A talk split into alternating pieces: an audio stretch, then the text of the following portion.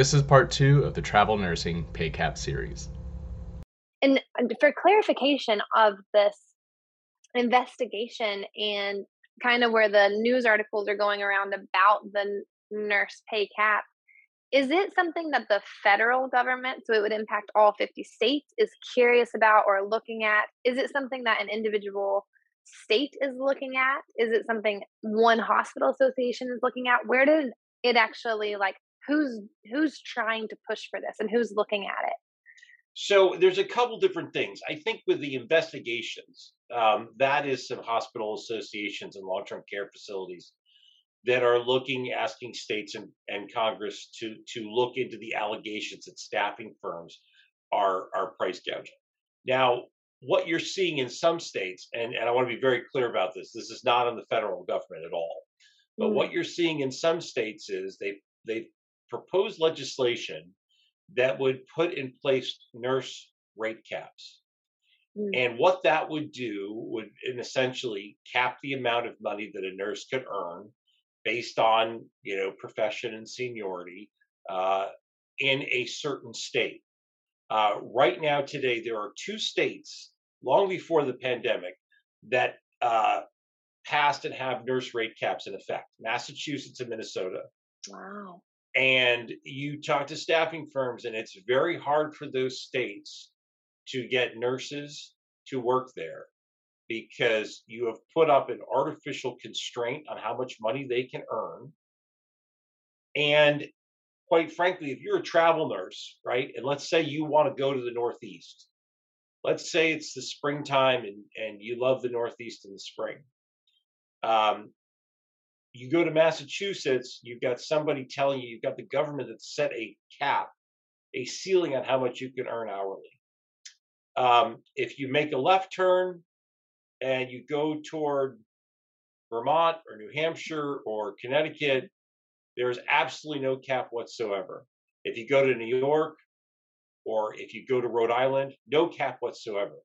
So it's very hard for states to get that kind of quality care when nurses know that there's 48 other states in the country that don't place any artificial cap on on nurse wages. So when we when we talk about in these states and when we're fighting these bills, we say to them, you are literally going to drive nurses out of the state. Um, you are going to make them want to go across to their neighboring states where they can get what the market will pay them. Mm-hmm. Uh, and you're going to affect patient care directly uh, by putting these caps in place. Um, the, the issue is, and, and again, you know, these these healthcare facilities are looking to control the costs, which we all understand. Everybody does that as a business. Mm-hmm. But the fact of the matter is, is that nurse wage caps are are they're not. It's not even enough to say they're not the right way to do it. I mean, it would take a problem and make it into a catastrophe for a state if they were to enact nurse price uh, nurse wage caps. Wow, and so two states had already had nurse wage caps before the pandemic began. Oh yeah, I mean, I I came to work at ASA in 2003. Yeah. And Massachusetts already had nurse wage caps in place at that point. Wow. Now, to be fair, to be fair, there are times, um, there are times when when the nurses that have worked there haven't even realized that there are nurse caps in place because mm-hmm. if they're if they're placed at a reasonable level, it may, you know, no one may ever realize it because yeah. you don't have that problem. Uh, what happens though is if the supply gets particularly low, I mean, you don't even need a you don't even need a national pandemic to to cause this. But if mm-hmm. you've got something, you know, let's say for instance, um, let's say in Massachusetts everything's fine. We're we're in a normal world, right? And all of a sudden Massachusetts gets a huge flu outbreak uh, you know, they get a bad strand of the flu in the wintertime, and you know, just hospitals and ERs are overrun with flu patients and and outpatient clinics, and now you've got this need for you know more nurses to handle this issue. Mm-hmm. Uh, you know, that's going to push the price up, and and not to maybe the extent that we've seen now, but it's going to push the price up. And if you're close to that cap and you're going over, um, you're going to see those nurses that are looking at neighboring states who probably have similar issues. And mm-hmm. you know, nurses are never going to be out of work if if they want to work. We know that. I mean, there is a nursing shortage. Um, so nurses are always going to be able to find work. And in states where there are no rate caps, they're going to be able to find work and have much more of a say in how much they can make, uh, which is the way that we feel like it should be. Mm-hmm. Wow, I am blown away by that. I actually had no idea there were already caps in place. Do you know, is this common? Or do you know in your, I know you're very focused on the staffing industry, but are there other professions out there that get wage caps where you literally have a ceiling set for you in our country? You know, I, I we've been talking about this and thinking about this, and and there may be, but uh, nothing that we've come across, and nothing that uh, I don't believe is set uh, you know, in stone the way these nurse rate caps are. And I'm sure there are mm-hmm. industries mm-hmm. that are heavily regulated where uh, usually what you see this in is price caps, right? So you can only charge a certain amount of money for something, um, and even those are rare. But but these these rate caps that are so directly tied to the nurse's wage uh, is is unlike anything else mm. that I've seen in the country. Yeah, I'm literally shocked. Okay, so just to make sure I'm totally getting it, right now it's certain states, some brand new states that are um, writing letters. It sounds like it's hospital organizations, a couple of them, and some long term care facilities. They're writing letters to the federal government asking them to investigate staffing agencies to see is this actual price gouging to find out. So they wrote letters. Um, and what ha- what is happening now with those letters? They made it to the federal government. Are they investigating? Is there next steps with that? So yeah, the letters that they sent, they sent to a, a gentleman by the name of Jeffrey Zients, who mm-hmm. is the chair for the White House Task Force on COVID nineteen uh, response and recovery, and they've asked him to ask the FTC to look into uh, these price gouging allegations. Mm-hmm. Um, we have heard nothing from the FTC that they are going to investigate. We have not heard that they are. Um, you know, and I don't know that they would necessarily tell us, but we have not seen anything. And to our knowledge, none of our members have been asked to participate in any kind of investigation. So, as far as we know, there's nothing going on. Um. We, I have met with several members of Congress to discuss this issue with them, to kind of share our side of the story. Uh, and we are fairly confident that there is nothing from a legislative vehicle from Congress to address this issue uh, in the works at all right now. Okay. Okay. Got it. So, right now, the letters are sent, nothing's really moving, but it sounds like individual states could choose to do their own caps on the rates for nurses. But if they do, it could make it way worse for that individual state because nurses are just going to go to the states next door if they kind of do that to themselves. Does that sound absolutely. about right? That's absolutely right. Yeah. You could come and lobby with me. That's that's exactly the argument that we make. That mm, yeah. uh, states that try to solve the problem by capping uh, nurse rates are going to make the problem worse. And um, in fact, it was interesting in that a couple of weeks ago, uh, Governor Inslee uh, from the state of Washington held a press conference, uh, and and during the press conference, uh, somebody mentioned that Oregon was considering a bill that would cap nurse wage rates, mm-hmm. and the governor literally said, you know, I'm a firm believer that Oregon should pass and sign that bill. And then every nurse in Washington state should feel free, or in Oregon, should feel free to come to Washington state where we have no rate caps and we never will have any rate caps. Mm. And there will be plenty of work for them to do here. So, um, you know, this is not just a, an industry position that we're saying, this is something that policymakers understand. And it's actually, you know, it, to, to be completely candid, when you talk about a rate cap bill, many times we have seen the hospital association um, oppose rate caps because they know how badly it will affect their supply of labor. Um, mm-hmm. Their their complaining that the rates are too high. They are, you know, frustrated. There are some of them that are obviously are suggesting that that, that some staffing firms are doing something wrong. But I have not yet seen a hospital uh, association fully embrace rate caps Mm. because I think they understand uh, exactly the point we make that it would dry up the supply of nurses in the state almost overnight. Yeah. It does sound like it might be a bit of like exactly what you guys are working on an education issue. And maybe the people that are proposing this don't really understand how bill rates work and what's going on. And the hospitals and people that do are like, don't take our nurses. Don't do this to us, Yeah. please. Yeah. Yeah. Yeah. Okay. Um, and how many states are we talking about here that are looking into this? So there's, I think right now we're up to about 12 states that have some sort of of bills out there, and I'd say of those 12 states, I'd say there's probably half of them have some language in the bill that would be nurse rate caps. Hmm. Um, some of them try to do it a little bit differently, where they try to um, base how much a staffing firm can charge on certain costs. So they're trying to say, well, that's not really a nurse rate cap. But for instance, um, one of the states that is doing this, um, they list what expenses could be reimbursed or, or could be included in that allowable, uh, you know, fee that can be paid. And they don't include a lot of things, especially with travel nurses.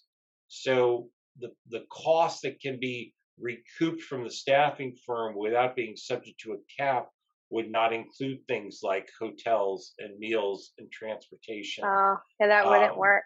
Yeah, they lose all their travelers. which would certainly Mhm. impact uh, the staffing firm's ability to place travel nurses in that state. Mhm. So there's probably about six states that are considering some sort of, of a wage cap issue uh, right now, and um, you know it's it's a it's a short session for most of these legislators because it's an election year, um, and so it's a lot of fast and frenzied and um, you know there are some states that are that are getting ready to adjourn for the year in the next couple of weeks. Um, so there's a lot going on right now. Um, but again, um, you know, they're they're all looking at ways to try uh, and control the costs that are being uh, given to Mhm. them. Some of the states, um, you know, are really not focusing on nurses at all. They're really just focusing on staffing firms and and and what information they can give to them, um, which is probably nothing your listeners are concerned with because it wouldn't uh, affect their rates at all. Uh, Mhm. but again, I think the the thing that they, you know, the thing that they they they most that, that these and, and, and let me say this, um, this is really for the most part being driven by the long term care facilities and the nursing homes, and and there's a Mm. legitimate reason for that. Um, they have a much different revenue structure than hospitals. Most nursing homes and long term care facilities get a majority of their money from Medicaid and Medicare reimbursement. And Mhm. my understanding is before the pandemic, those reimbursement rates were too low. And now, since the pandemic and the rise in all sorts of costs, uh, they are pitifully low to the point where I know a lot of these facilities are, are looking at, you know, having to either go out of business or do other Oh, wow. drastic things to keep their doors open um, because that is their main source of income. A lot of hospitals obviously have, you know, other insurance. You know, they get money from insurance. They get some, you know, private money as far as they directly charge the patients. Uh, there's been some federal money that's been been given out during this pandemic. Um, Mhm. So this is really being driven by the long-term care facility and the nursing home facilities because of, of the dire economic situation that they're in Mm. um, you know, which I think we all feel bad for. Um, Yeah. but again, um, trying to artificially tamp down the wages that a nurse can make is not going to solve that problem at all. Mhm. It's Mhm. just going to make it worse. Oh, that's so interesting. Okay, and I guess the question for them too, like we're like we've been saying, it's this question mark too is is it price gouging or is it supply and demand? And I think the question there, which travelers will relate to, is it sounds like some of the facilities are like, look, these bill rates have gone way up. And we just don't understand how much of it is actually getting passed on to the traveler, or are you just keeping way more profits than is even fair to take advantage of this pandemic? Because just like travelers, a lot of times we wish for more transparency. We don't get it. We have no clue what the bill rate is. But it sounds like the facilities are almost in a little similar spot where they're like, we understand our spend, but we're just not understanding like where all that spend is going and is it fair or is it not fair. So it sounds like transparency and education on both sides could help everyone understand that this is fair and this is supply and demand or it's not. Look how much extra you're keeping you know if some staffing agencies aren't doing things like a more fair way. Does yeah. that sound about right? Yeah I, you know it's interesting because I, I think there is you know there's there's certainly transparency uh, is i think a really important goal for a staffing firm and a client to to get to mm-hmm. um, knowing that both have information that is proprietary to their business that they are not going to share with anybody because yeah. it would then put them at a competitive disadvantage uh, and I think that's something that both sides need to realize. Uh, we also know that, you know, there's a lot of competition out there for staffing firms. There's about 5,000 staffing firms that place nurses uh, in the mm-hmm. United States. So, and with travelers literally being able to go just about anywhere, um, you know, you don't have to just work with one staffing firm as a healthcare facility. Mm-hmm. You can go around to three or four and, and basically negotiate rates and negotiate other parts of your contract. Uh, and that happens all the time. Um, so, you know, that's important for these facilities to do. It's not just to call up somebody and say, hey, I need five nurses tonight. I'll pay anything, just get them over here. Um, and obviously, things happen, and, and sometimes that's necessary. But these kind of long term conversations and relationships will help with that as far as transparency and the information that is shared back and forth between mm-hmm. the staffing firm and the client you know when you talk about the travel nurses there's so many factors that goes into that bill rate and and a lot of times it's it's it's hard to get your arms around just how many different factors. So let's just come up with a couple different examples right? Yeah. And and as as weird as they sound, I think people out there, your audience that's listening to this, I'm betting there are going to be a few people that can probably relate to just about every example. Uh, and I'm going to make them a little bit drastic, and I don't mean to be picking on any states or anything, but I'm just trying to uh, paint as clear of a picture as I can. Um, let's say you're a nurse in Florida, and you're a travel nurse, and your staffing firm calls you up and says, hey laura i got a great job for you it's going to pay you you know really well um, it's a contract to go work in a hospital from january 3rd to march 1st and your response is well where is the hospital you know it's in uh, fargo north dakota you're like mm. there's no way i'm going to fargo north dakota from florida mm. from yeah. january to march um, so a lot of times what they have to do is that rate's going to have to be bumped up somehow, right? You have to make it worth their while to get there. And so all of a sudden it's like, okay, well, you know, originally they were going to pay you, you know, $50 an hour, but I got them to go up to $65 an hour. And then your response is, well, if you make it $70 an hour, I'll do it. Mm-hmm. Um, there are other times when when you're getting a nurse from somewhere and sending them to um, somewhere, maybe it's rural, maybe it's somewhere off the beaten path where it's really hard to attract people there because there's not much more to offer them besides the, the hospital job. So that those rates have to be up higher. On the other hand, if you're sending somebody to, you know, a hospital in, in Los Angeles or New York City or somewhere that is considered a prime spot, you know, maybe you don't have to offer somebody as much incentive pay to go there because they want to go there right what if what if the person what if there was a nurse in, in fargo who got offered a job in in maui for for eight weeks during the wintertime. I don't know that you'd have to pay them much of a bonus to get them to agree to go there. So there's all these factors that go into this. Not to mention the fact that, you know, we also look at, we try to make sure that states with, I, you all know this, I know, but a lot of states have what are called nurse patient ratios, right? So there have to be a certain number of nurses on the floor depending on how many beds are filled. One of the things that we've heard during the pandemic is that again, because of the shortage and because of the money they're paying, a lot of other things, you know, we've we've heard of nurses getting placed in facilities where, you know, maybe, and again, making this number up, but maybe a nurse would be responsible for five beds on a floor, uh, usually, and now in the pandemic they've got 13 beds that they're responsible for. You know, it's like almost they're almost doing the work of literally three nurses. Yeah because they're trying to spread them out. So if you have a situation where the travel nurse is going to be either working a lot longer hours or maybe covering more beds, you're going to have to bump that fee up a little bit more. So there's no standard fee, there's no standard percentage. It's going to be based on so many factors.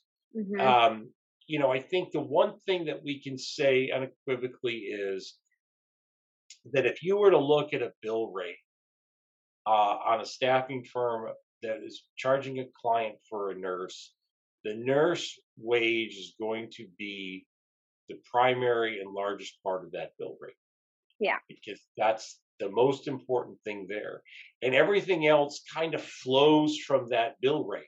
So mm-hmm. again, if you're paying a nurse $100 an hour, then you know you have to pay, you know, $20 an hour in federal taxes, maybe $10 an hour in state taxes, maybe, you know, $4 in UI, maybe $3 in workers' comp. Again, workers' comp with nurses and pandemic, that number could go a lot higher. Um, and then everything else kind of flows off of that base number. Mm-hmm. And so the client gets a bill for $150 an hour. The nurse is being paid $75 an hour both sides may think that the staffing firm is pocketing the other 75 as profit you know when in reality that other $75 again we've talked about a lot of that money goes toward the cost of labor and then mm-hmm. if you if if you've got that extra money that 25% that goes to the staffing firm you know then the staffing firm has to pay for their office they have to pay for their employees uh, the cost of them doing business and then there's a small percentage left over for profit yeah. So, you know, I would say this to any travel nurse, um, just like I would say to any client, just like I say to my kids all the time. There's no such thing as a dumb question. And there's no such thing as a question that really shouldn't be asked. I mean, if it's if it's in the right context and done properly. There's no mm-hmm. reason for a travel nurse not to ask their staffing firm for some more information on what they're being paid. Now, you may not get the answer.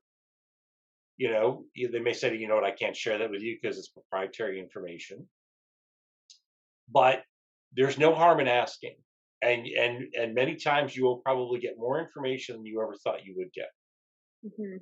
You know, yeah. I mean, you may you may get you may get a staffing firm that says, Laura, Laura, I'm paying you seventy five dollars an hour. You know that. I'm billing the client one hundred and twenty five dollars. That fifty dollars that's in between what you get and what I get, you know, that $50 gets spent just like that in a lot of different ways. I mean, there's no harm in asking. And quite mm-hmm. frankly, if you've got a staffing firm that's not very that's not sharing a lot of information, then you know the the the supply of staffing firms works both ways. We tell the clients they should shop around. The nurses should feel free to look around as well. Yeah, Maybe there's I a completely agree that's yeah. going to be more open and transparent mm-hmm. that you're going to be more comfortable working with. Yeah, that was such a good explanation of, of all the things that go into a bill rate too. So travelers, I think you guys, most of you guys know that that's listening, but the bill rate isn't as the hourly rate that the staffing agency will bill the facility. And uh, Mike, I have one more question about the bill rate, and then we'll just kind of move into the the end of this of the likely outcome of of these letters and the investigations. But on the bill rate, I'm curious who decides the bill rate? Is it the staffing agency that says this is what we're charging you because of supply and demand? is it the hospital that says we're gonna this is what our budget is here's what we can afford and if it's too low they just won't get travelers so they naturally will need to raise it? Like who's the ultimate person in control of saying here's the bill rate is it the hospital or long-term care facility? Is it the staffing agency or is it the nurse? Who who decides that number? Thanks for listening to travel nursing and allied life you can find the full show notes below or at travcon.org Please help us out by rating our podcast on iTunes or wherever you get your podcasts.